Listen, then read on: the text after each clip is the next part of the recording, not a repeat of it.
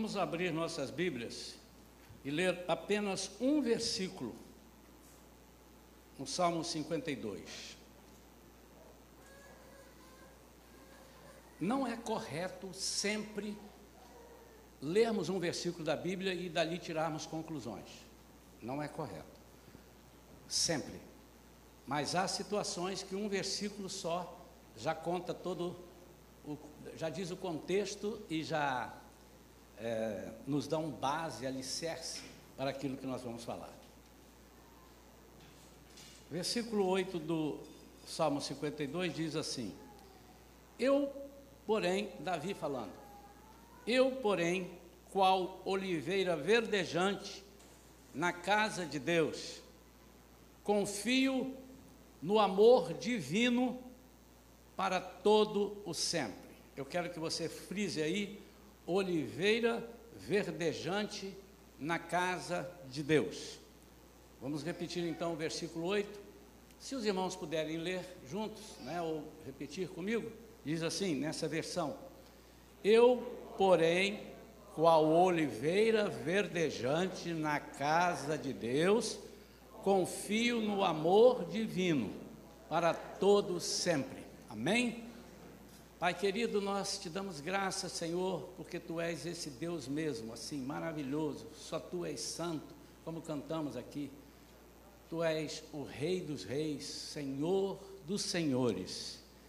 Nós depositamos em Ti toda a nossa confiança.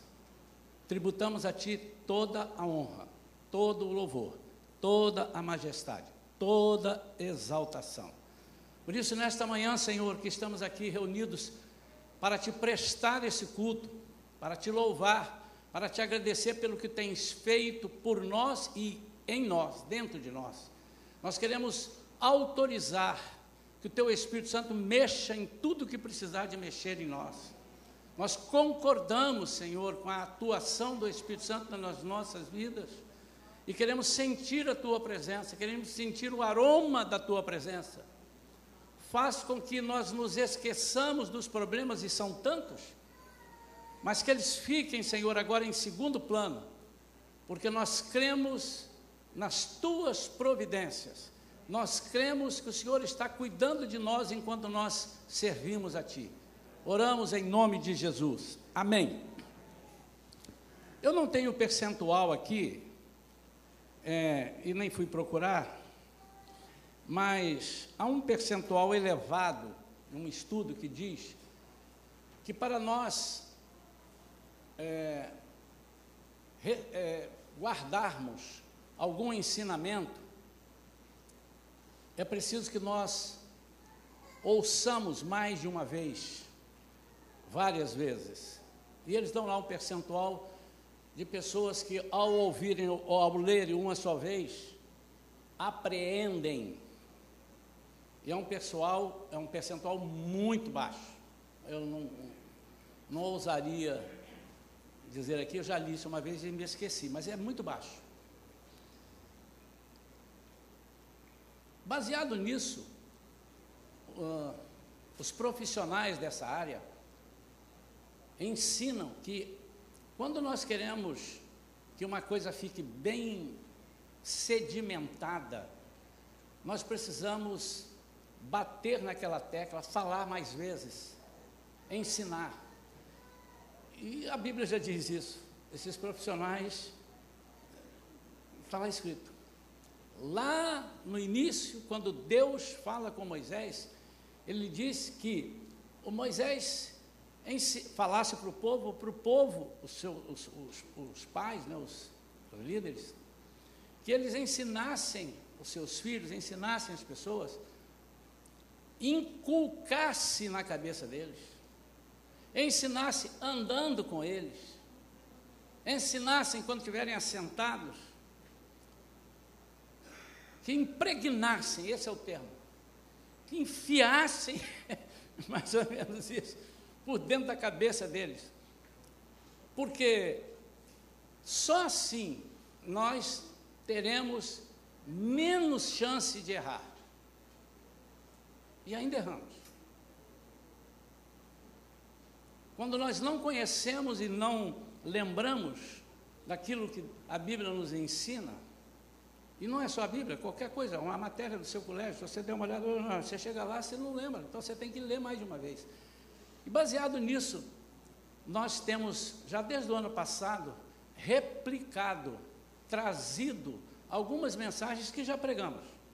Primeiro, que o público não é o mesmo. E ainda que fosse, baseio-me nessa, nessa premissa, né? De que nem eu mesmo, às vezes, me lembro. Eu fui gravar uma mensagem essa semana para a Rádio Melodia, no Cristo em Casa, vai sair qualquer dia desse aí. E eu estava orando, e Deus colocou para eu levar uma mensagem que eu já preguei aqui. Aí me deu um negócio, falei, mas eu vou levar, e os meus irmãos da igreja vão falar assim, ô pastor, senhor não tem uma mensagem nova para lá, senhor teve que pregar daqui, se alguém falasse. E na mesma hora o Espírito Santo falou assim, não, você diga para eles que aqui são cento e poucos, e lá a rede Melodia pega o mundo todo, em internet e tal. Mas também nessa mensagem, até os da casa talvez não tenham ouvido, e ela vai ser pregada lá de novo. Eu preguei uns tempos aqui, uma mensagem e eu mudei o título dela agora até para facilitar depois no armazenamento do nosso arquivo no, no YouTube. E o título dessa mensagem hoje é Use o seu azeite. Use o seu azeite. E estudando de novo essa mensagem, o Senhor me acrescentou mais algumas coisas. Que coisa interessante, né? É isso é outra coisa que é uma experiência que nós temos. Se você lê, o, por exemplo, o Salmo 52, a cada hora que você lê, o Senhor te fala novas coisas. Não é que você entende diferente, não. Aquilo que você entendeu, depois vem mais coisas, depois vem mais coisas e vai sendo acrescentado. Ele fala aqui da oliveira verdejante. E nós sabemos que o fruto da oliveira é a azeitona, que produz o azeite, que é um dos símbolos do Espírito Santo, um símbolos, um dos símbolos do poder de Deus. Ela é a matéria-prima para produzir o azeite.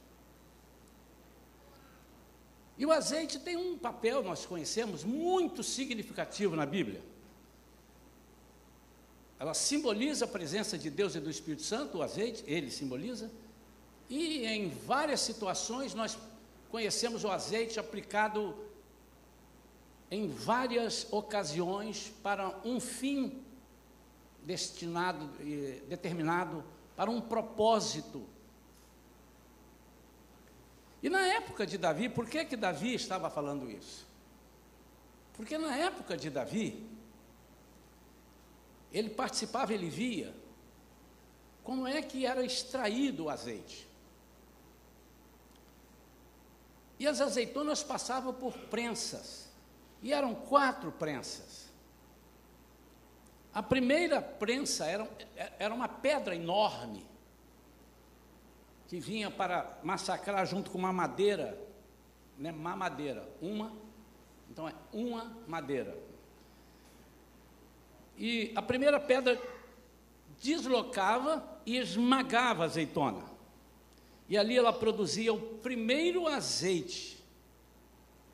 Esse primeiro azeite era chamado de azeite especial e era exclusivamente, não tinha Outra aplicação não deveria ter, não poderia ter. Aplicação para usar no templo. E ele era usado para adoração ao Deus de Israel. Era o primeiro azeite. Com o peso da segunda pedra, era extraído o segundo azeite. A mesma azeitona. Não vinha uma nova azeitona, as mesmas azeitonas estavam ali. E esse segundo azeite, extraído dessa segunda pedra, que esmagava, era para aplicação alimentar. É o azeite, talvez, se você, né, é o galo, é o andorinha, é o, enfim, esses azeites Eu, particularmente, gosto muito de azeite. Você deve usar na comida, às vezes, com pão, salzinho, etc. Com o peso da terceira pedra, era extraído o terceiro azeite. Olha que são as mesmas azeitonas. E era, é, era extraído o terceiro, destinado a quê? A iluminação. Era uma espécie de combustível utilizado para abastecer as lâmpadas. Nós sabemos que naquela época ainda não. O, o, o Thomas Alva Edison ainda não havia inventado a lâmpada, né? não tínhamos, eram as candeias e elas eram alimentadas por um combustível. Esse era o azeite, que não era o primeiro, não era o segundo, mas era o terceiro. Ele servia para aquilo. E com o peso da quarta pedra na prensa extraía-se um quarto azeite. A azeitona era esmagada mais com seus caroços, misturado ao farelo da azeitona e uma massa de resíduo final da prensagem que era utilizada para a fabricação do sabão. Nada se perdia. E eu quero rapidamente, então, falar um pouco sobre e aplicar na nossa vida hoje. É para isso que serve a palavra de Deus. Aplicar na nossa vida esses quatro azeites. Primeiro azeite, a lição é que o nosso melhor aquilo que Deus produz em nós de melhor tem que ser para o Senhor. Se você tem algo de melhor na sua vida, não entregue para ninguém a não ser para o Senhor, ou está sobrando, primeiro para o Senhor, depois para os demais. Aquilo que é destinado ao Senhor, e não é entregue a ele, é considerado na Bíblia uma heresia, uma desobediência, em alguns casos, um pecado, uma lástima.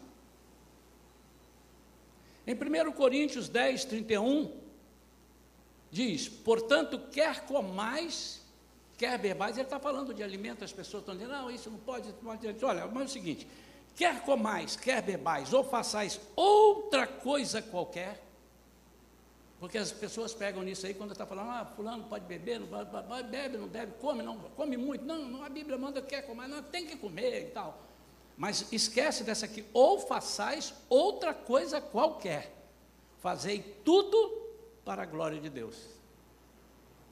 Quando eu faço para a glória de Deus, a minha chance de errar é zero. Quando eu faço para a glória de Deus, a minha chance de acertar é total.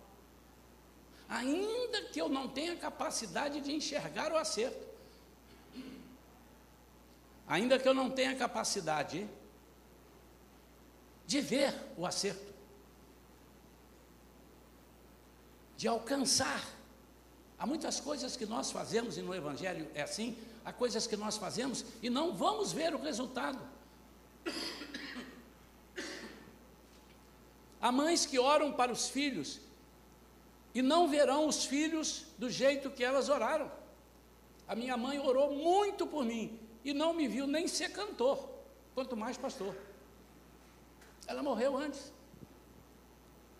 Mas é como se ela recebesse a recompensa da oração dela. Não é que ela assim, ah, lá, lá do céu está vendo, está falando com a gente. Isso não existe, irmãos. Não é assim que funciona.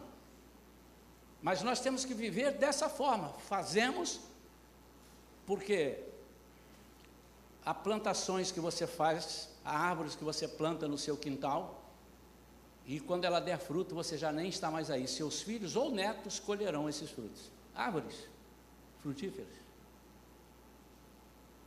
Em João 4, 23 diz: Mas vem a hora, e já chegou, quem está falando é Jesus. Ele está falando para quem aqui? Para a mulher samaritana. Em que os verdadeiros adoradores adorarão o Pai em espírito e em verdade, pois o Pai procura a tais que assim o adorem. Nota, eu gosto desse termo, Pai procura. Esse o Pai procura não é assim, eu perdi e não sei onde está. Onde é que, é está a chave? Espera aí que eu estou procurando. Isso é humano. O pai procura, é o pai já sabe quem não está adorando, mas ele tem anseio de encontrar pessoas adoradoras. É esse o sentido disso aqui. O pai está buscando, ele tem vontade, ele insiste, ele quer que nós encontremos. É esse que quer dizer o pai. Mas em espírito e em verdade. Davi sabia e fazia isso muito bem. Quando ele entrava na presença de Deus para adorar, ele emocionava o coração de Deus. Era diferente. Com quanto ele tinha suas fragilidades. Mas nesse quesito não havia.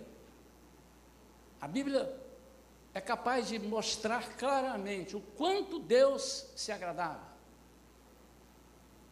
Toda vez que ele entrava na presença de Deus, ele emocionava o coração de Deus. Por quê? Porque ele rasgava o seu coração.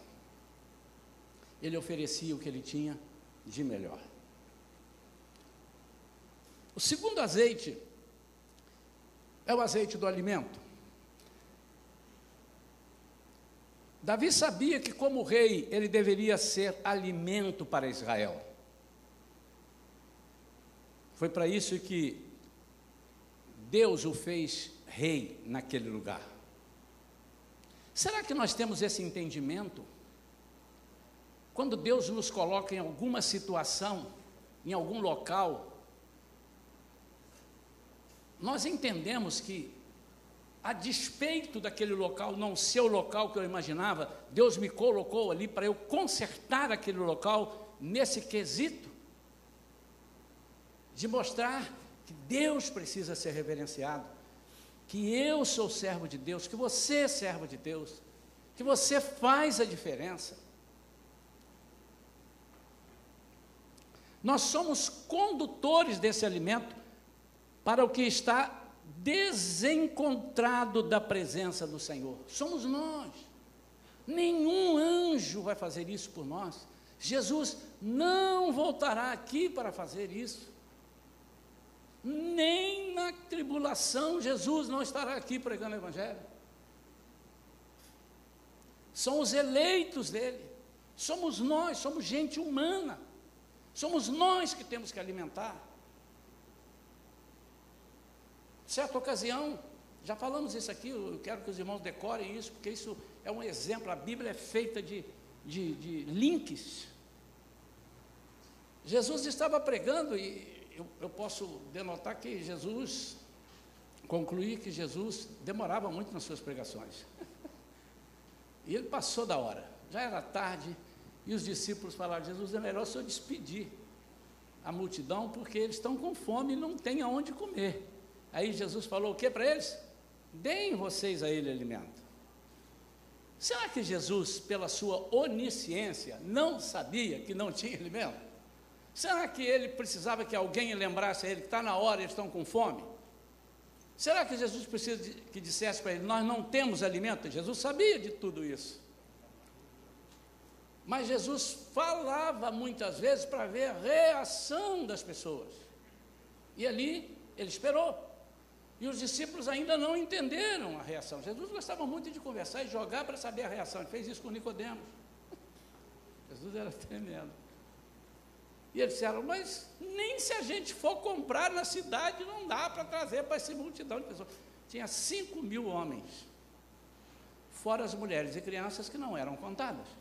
Estima-se que passava de 10 mil pessoas ali. Estima-se.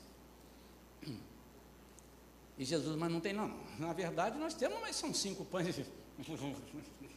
tem nem coragem de falar para o Senhor. Cinco pães e dois peixes. Quantos? Cinco pães e dois peixes. Quanto? Cinco pães e dois peixes. Ele teve vergonha.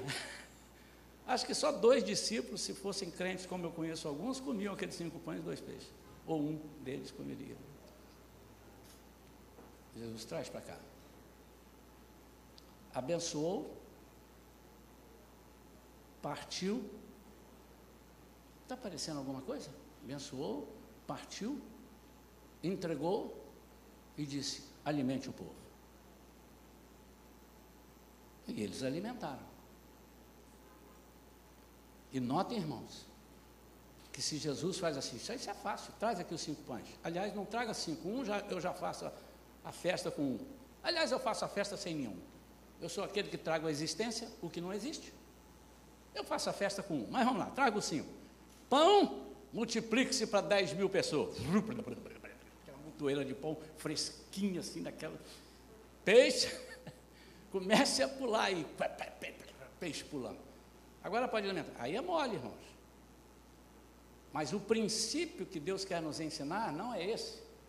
Esse princípio é: você vai saber muito, agora você alimenta. Não, Jesus não quer que você saiba muito para alimentar. Ele quer que você saiba muito dele e distribua o que ele dá.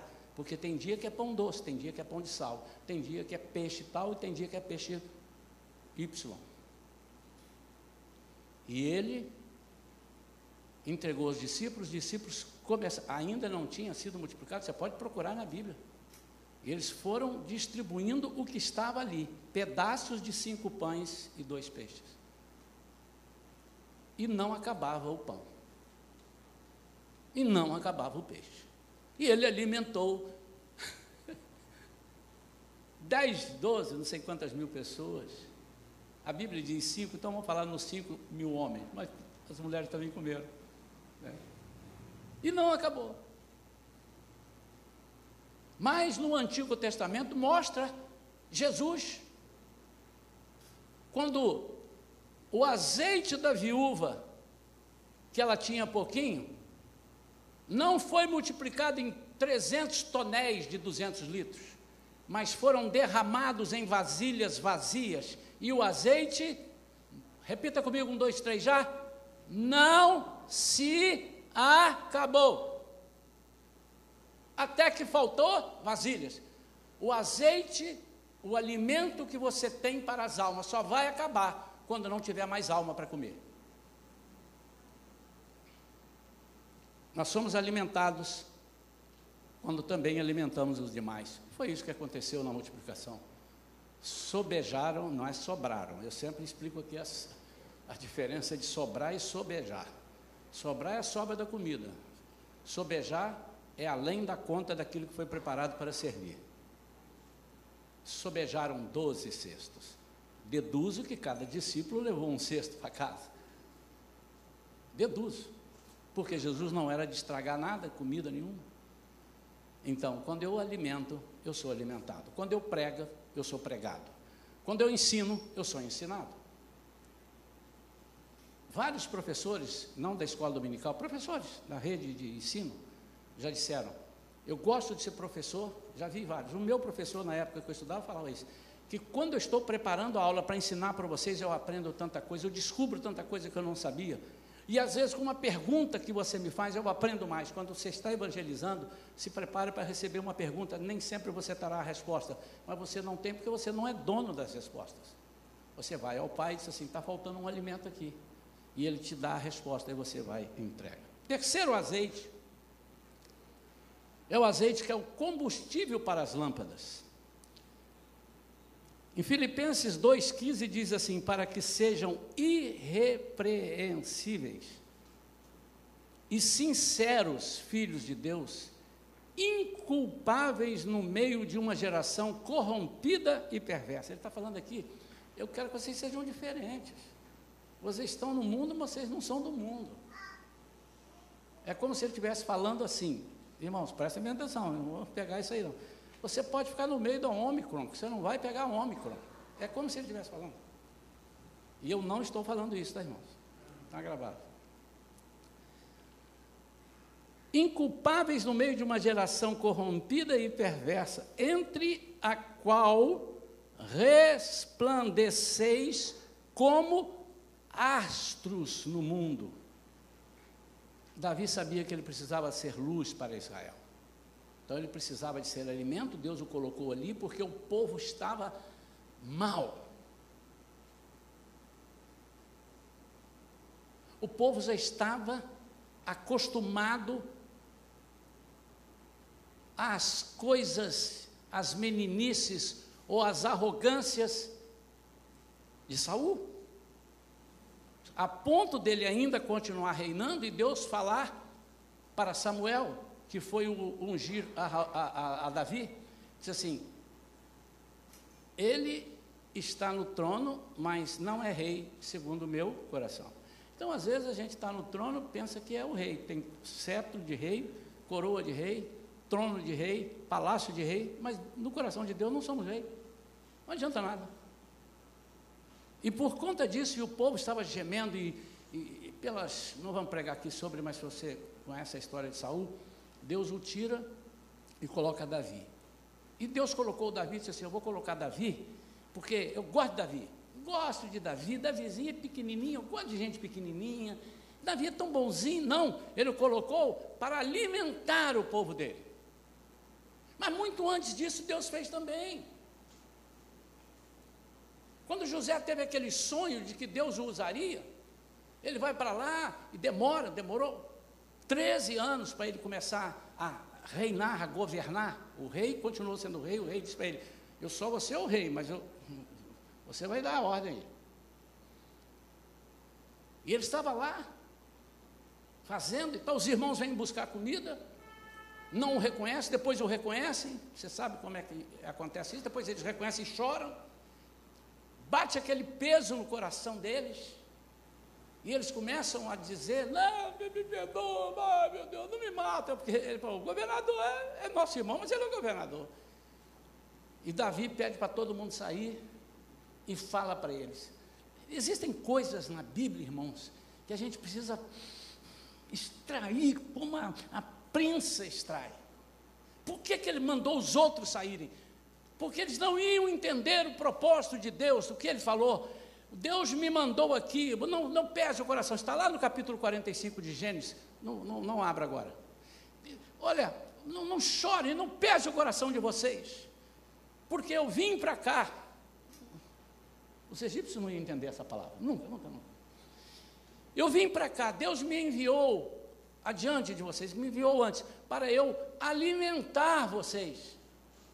Eu não estou aqui para ser governador.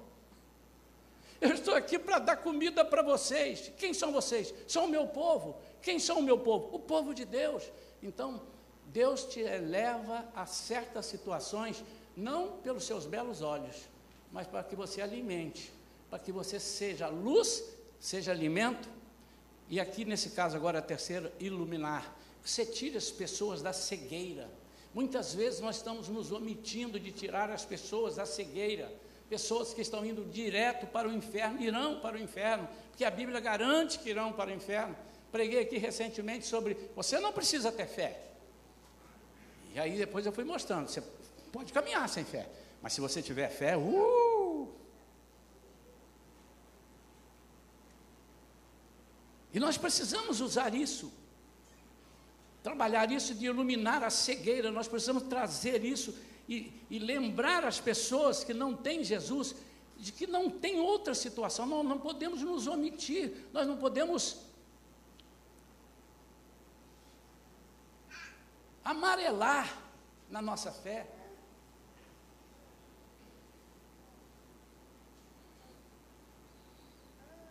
Meu pai deixou essa herança para nós, os filhos todos, sete filhos meu pai e minha mãe. Mas meu pai falava muito, minha mãe também, mas meu pai tinha um jeito esquisito, diferente de falar. E que na hora de falar, ah, pai, não é assim. Eu disse, não é? Então por que é assim, pai? Eu não sei, mas eu sei que é. ele não sabia mesmo, por que, ele sabia? Quando ele não tinha resposta para uma coisa, ele falava assim: Deus proverá. Quando ele falava Deus proverá, porque a gente já sabia que ele não sabia nos responder, mas ele estava certo, Deus proverá. Ser luz para Israel é a mesma coisa que nós, nós somos o Israel de Deus. O que é o Israel nesse contexto? Nós não somos judeus, irmãos, somos o Israel de Deus, somos descendência de Abraão sem sermos filhos, de, sem sermos judeus, somos descendência na fé. Entenderam? Israel de Deus são os escolhidos de Deus. E ele não escolhe, como alguns pensam assim, eu quero aquele, eu quero aquele, eu quero aquele. Ele escolheu a todos, mas alguns abriram mão. O escolher é escolher para estar com ele, porque não pode ser qualquer um que vai estar com ele. tem que ser aquele que faz a vontade do Pai que está nos céus. São versículos que eu estou citando. Nós precisamos ser luz para o mundo. Tem muita gente vivendo no escuro, irmãos. Tem muita gente, muita gente. No seu colégio tem. No seu colégio tem. No seu trabalho. Ou uh, se não tem, se você trabalha com mais alguém, você sabe que tem. Entre os crentes tem pessoas vivendo no escuro. Tem. Porque não se aprofundaram. Não é porque a pessoa se batizou, nós vamos batizar daqui a pouco mais a irmã Tereza. Pronto, ela vai levantar, pronto, os seus problemas acabaram. Não, vamos começar. Mas ela agora ela vai ter a chancela oficial de Deus. Ela é minha filha. E o diabo pode tentar fazer alguma coisa, pode, porque é a função dele.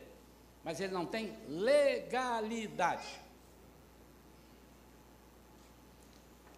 Esse negócio de legalidade é muito importante. Estou lembrando aqui meu pai, ele, ele, ele, ele, ia pela Bíblia, falou de legalidade, ele tem a legalidade, quem manda, que pode. E uma vez, um sujeito roubou um cavalo dele. Papai tinha um cavalo lá bonito, e o cara ficava lá e não gostava da fé, aquelas coisas, né? Crente e tal. Naquela época era muito. Imagina isso há 60 anos atrás, 70 anos atrás, como é que era o Evangelho? As pessoas iam fazer praça, culto na praça pública, jogavam bombas no meio da gente. Tal. Aí roubaram o cavalo do papai. E ele começou a procurar o cavalo e não achava, perguntava um, perguntava outro e não achava. E, e ele falou, eu vou achar. Aí um dia, ele caminhando lá, andando, talvez num outro animal, lá na roça, quando ele olhou assim, lá no alto pasto, ele viu o cavalo e falou, aquele cavalo é meu. Ele passou por debaixo da cerca, arranjou uma corda, amarrou no cavalo e puxou o cavalo e trouxe para casa. Ah, mas não deu outra. O, o dono foi lá, deu parte do papai na delegacia. E o delegado chamou o papai. O senhor roubou o cavalo? Disse, não, eu peguei o que é meu. Não, mas ele estava lá no outro pasto, ele podia estar lá, mas é, é, é indevido. Mas como é que o senhor prova que ele tem meu? Que ele é meu? É seu, aliás. As pessoas que eram donas legítimas do animal, eles marcavam o animal com ferro. Amém, dona Tereza? Dona Tereza já fez assim ali para mim, não é assim? E tinha lá a marca AMN, Antônio Mendes Neto. Estava lá. Aí ele disse, aqui é a marca aqui. Quem está ilegal não sou eu, é quem levou ele. Pode levar, mas ele é meu. Quantos entenderam isso? Chama-se legalidade. O diabo pode vir, pode estar. Você vai deixar, o cavalo não sabia, não, eu sou de São Antônio. Já pensou o cavalo falando? Não era mula de Balaão, né?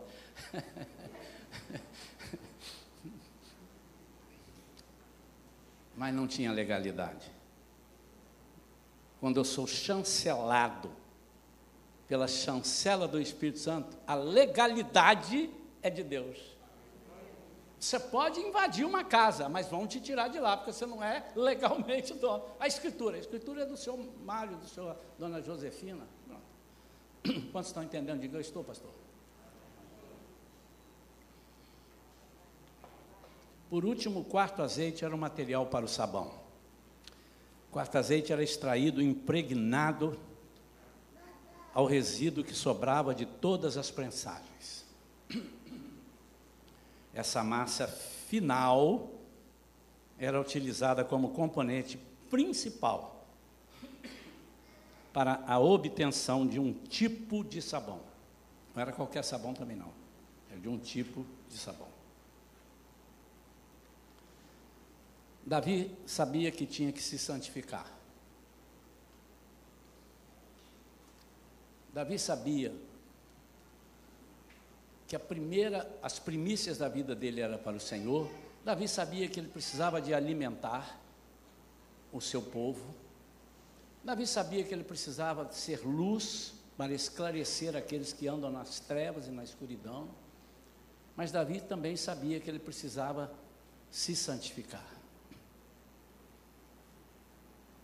O sabão mais a água representa limpeza. Limpeza espiritual. Representa, não são. Você não vai tomar um banho, pronto, agora eu estou limpo espiritualmente. Mas representava. Antes das pessoas no Antigo Testamento oferecerem um sacrifício, eles precisavam lavar as suas mãos. Isso não é porque vou lavar a mão porque eu vou pegar no animal, depois ele não ia comer aquilo ali agora, ele ia, é porque denotava lavagem de vida. Como é que podemos ter a presença de Jesus se a nossa vida é imunda? Como que nós teremos prazer em oferecer a Deus sacrifícios se eu mesmo não tenho me lavado? Em Tiago 4, versículos 8 a 10 diz: Chegai-vos a Deus, e Ele se chegará a vós. Lavai as mãos, pecadores, e vós de duplo ânimo, purificai os corações. Lavai as mãos, pecador. Ele está dizendo que oh, se eu lavar a mão, deixo de ser pecador. Claro que não, irmãos. É o que eu acabei de explicar, é simbolismo.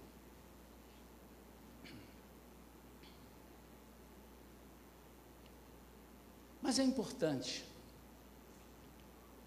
que nós atentemos agora para quatro pontos finais e nós vamos concluir. Não aplique para outro fim aquilo que é consagrado a Deus. Se eu não estiver aqui algum dia, irmãos, e alguém chegar e disse assim, pastor, o senhor não estava aí, e chegou um grupo ali, pediu, eles estavam precisando, era uma festa ali, numa casa, e eles precisavam de um violão, e nós emprestamos esse violão, e vou te dizer mais, pastor, estamos muito felizes, que eles deram uma oferta de mil reais para a igreja. Vocês que estão aqui dizem assim: não pode. O pastor disse que não. Mas por que, que o pastor? O pastor manda? Não, ele está dizendo o que a Bíblia diz. Aquilo que é consagrado ao Senhor não pode ser usado para outro fim. Quando nós trazemos aqui no altar todos os instrumentos que entram, tudo que vem para cá, ou que vem para a igreja, o ar e tal, a gente tem o hábito de orar. Irmãos, compramos isso, ganhamos aquilo, vamos consagrar. É nesse sentido. Nós estamos separando para Deus. O azeite da adoração pertence a Deus. Eu estou considerando que eu e você somos passados, somos, fomos e somos, continuamos sendo, passados nessa prensa. Amém ou não? Eu estou considerando, irmão. Davi disse: eu, porém, qual oliveira verdejante na casa de Deus. Ele está dizendo, eu sou, eu quero ser assim. E se eu sou assim, eu preciso utilizar do azeite certo, para as coisas certas, na hora certa. O azeite da adoração pertence a Deus, irmãos. Não adore aquilo que não, aquele que não é Deus. Não tribute a sua honra, a sua adoração a não ser a Deus. Por isso que diz: adorar somente a Deus. Toda, ele merece toda adoração. Ele não merece 98% da sua adoração e 2%. Não, mas eu já estou adorando 98%. 2% eu adoro ali o meu carro, eu adoro ali o meu emprego, eu adoro ali a minha família.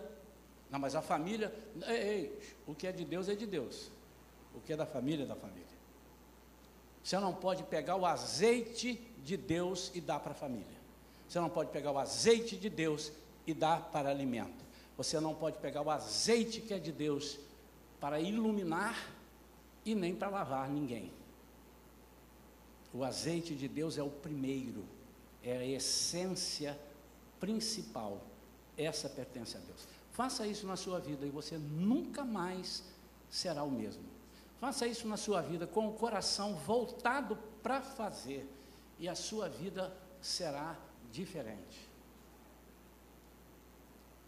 Não substitua a luz, o azeite da luz, pelo azeite da comida. Uma coisa é comida, outra coisa é luz. E muitas vezes nós queremos evangelizar com comida. A pessoa não vai aceitar Jesus. Ah, mas eu dei comida, uma pessoa aceitou Jesus. São exceções, eu não sei se ele aceitou, se não aceitou, e se aceitou, são exceções. A Bíblia tem exceções. Se não tivesse exceções, toda vez que tiver uma enchente, mete o pé na, na água e se anda, porque Pedro andou. Jesus, que é o seu principal, andou. Faz isso. Há coisas que são para um determinado fim ou determinada pessoa, e há coisas que, apesar de ser para um fim ou uma pessoa, são exemplos para nós repetirmos. Não substitua a luz pela comida. Há coisas que a comida não resolve. Falta iluminar para que o apetite venha.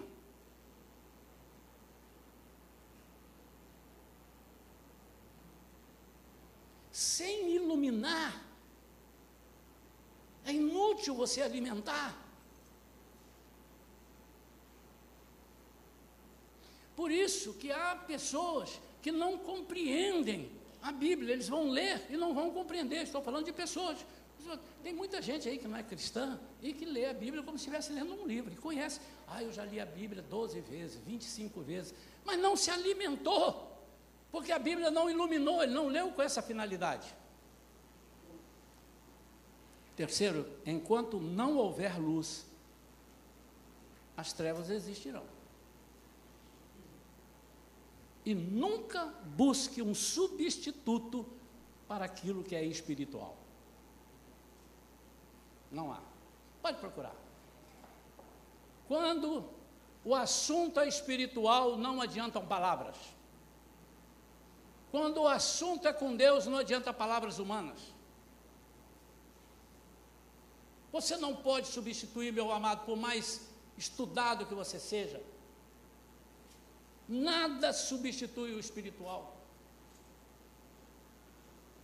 Nada. Isso é sábio da parte de Deus. Como as pessoas incultas, iletradas, analfabetas poderiam ser discípulos de Jesus? É o espiritual.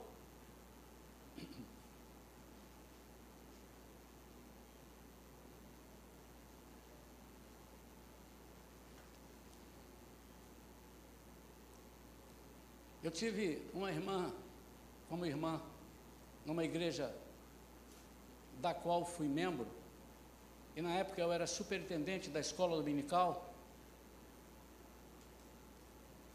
Não vou citar o nome, essa irmã já deve ter falecido. Eu a coloquei como professora. Eu falei, irmã, escolhia, professor, você vai ser. E a irmã tinha quase nenhuma cultura. E eu me lembro muito bem. Me lembro. Cheguei em casa falei assim, mamãe. Minha, e a mamãe conhecia ela bastante.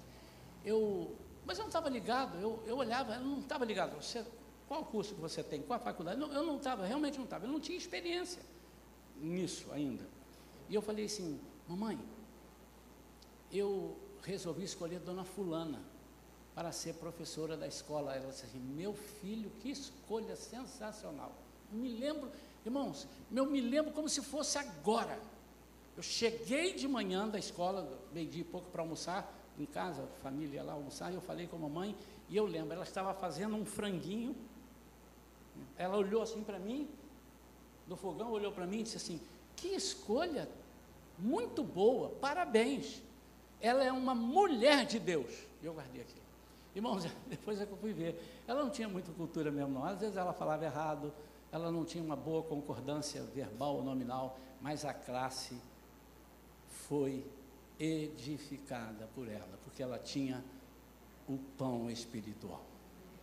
E finalmente, não lave com água e sabão aquilo que só o Espírito Santo consegue limpar. Sabe o que eu estou dizendo? Há lavagens que são espirituais e nós, como humanos, queremos lavar. Com a nossa boca, com a nossa palavra, com o nosso jeitinho, não podemos. Os azeites estão aqui pré-definidos: a primeira, a segunda, a terceira e a quarta prensagem. Não inverta a hora. Não a ordem. Não há compensações. Não há compensações. No reino de Deus não há compensações. Senhor, eu não fiz isso para ti, mas ó, eu aproveitei, fiz isso, isso e isso. E Deus vai dizer: Eu não te mandei fazer isso. É, mas eu fiz com boa intenção. Para mim não vale a intenção, vale o coração que você tem comigo, e não o que você está pensando a fazer por você. Que Deus abençoe e possa ter falado ao seu coração. Feche os seus olhos, vamos falar com Deus. Pai querido, muito obrigado pela palavra que o Senhor me deu. Muito palavra, obrigado pela palavra que o Senhor deu ao teu povo. Aqueles que agora, a partir de agora, vão assistir pela internet, que eles recebam como algo divino e não humano. E que ele produza frutos a 30, a 60 e a 100 por um. Em nome de Jesus. Amém. Amém. Nós vamos daqui a pouco participar da ceia.